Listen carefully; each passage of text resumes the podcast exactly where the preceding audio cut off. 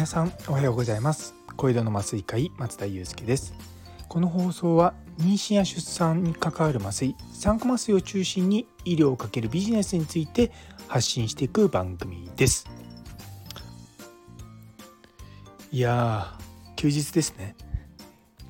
明日実は当直なんですけれど、今日ですね、この放送が流れるのは今日なんで、今日は実は私当直なので、土曜日めちゃめちゃ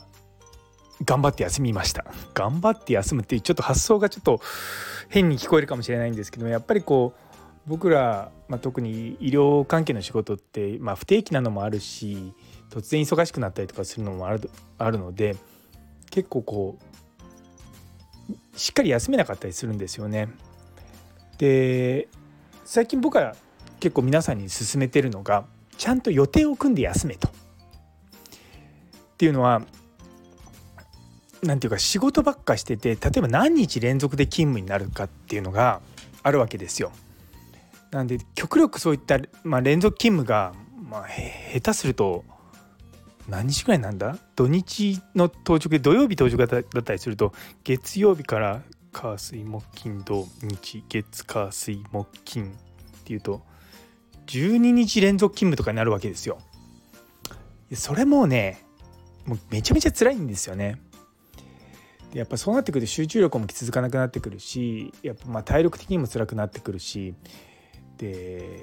やっぱなんていうかな、疲れ切っちゃうと体力って回復しないので、やっ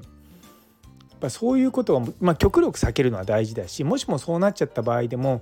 例えばその翌週のどっかに有給を取るとか、そういったことをしていくってすごく大事なんですよね。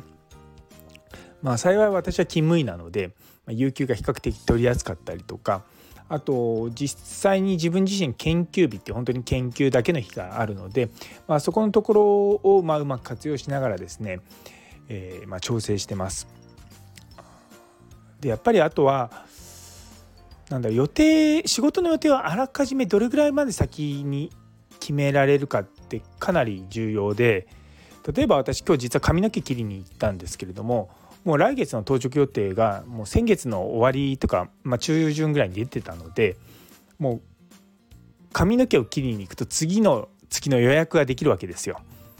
で私髪の毛短いんで、結構一月に1回切りに行かないとすぐボーボーになっちゃうんですけども、そういったのも含めて何かをこう継続的に、例えばジムもそうですけれども、予定があらかじめ分かってると次の予約ってすぐできるんですよね。でも昔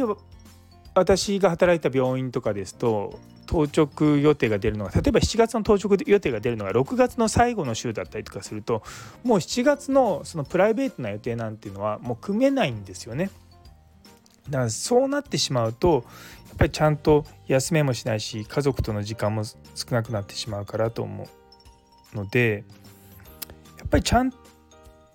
としっかり休みも予定を組んでっていう言い方すると、それって本当に休みなのって言われちゃうかもしれないんですけども、でもやっぱりこうね、計画的に休むってすごく大事だなって思うんですよね。多分大型連休とか、あと夏休みとか、そういったのって結構もう、少し先まで決まってるじゃないですか。でそういったのと同じように有給とかも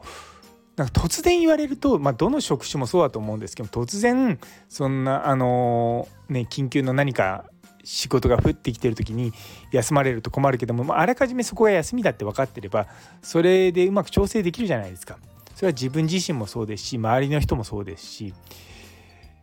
なのでやっぱりこう、有給とかをちゃんと消化するためには、個人的には1ヶ月ぐらい前にもう申請とかがあるといいのかなというふうに思います。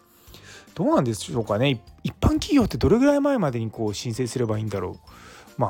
一応法律上はね、前日とかでもきっといいんだろうけれども、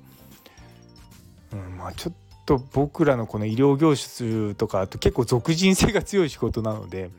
それされると困るんだよなってことはあります。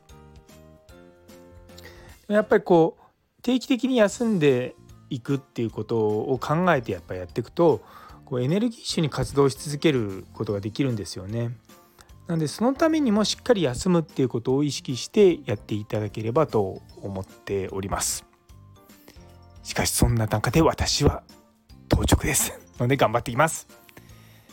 というところで、最後まで聞いてくださってありがとうございます。この放送を気に入ってくださったらいいね、コメント、チャンネル登録のほどよろしくお願いいたします。それでは皆様にとって今日という一日が素敵な一日でありますように。それではまた明日。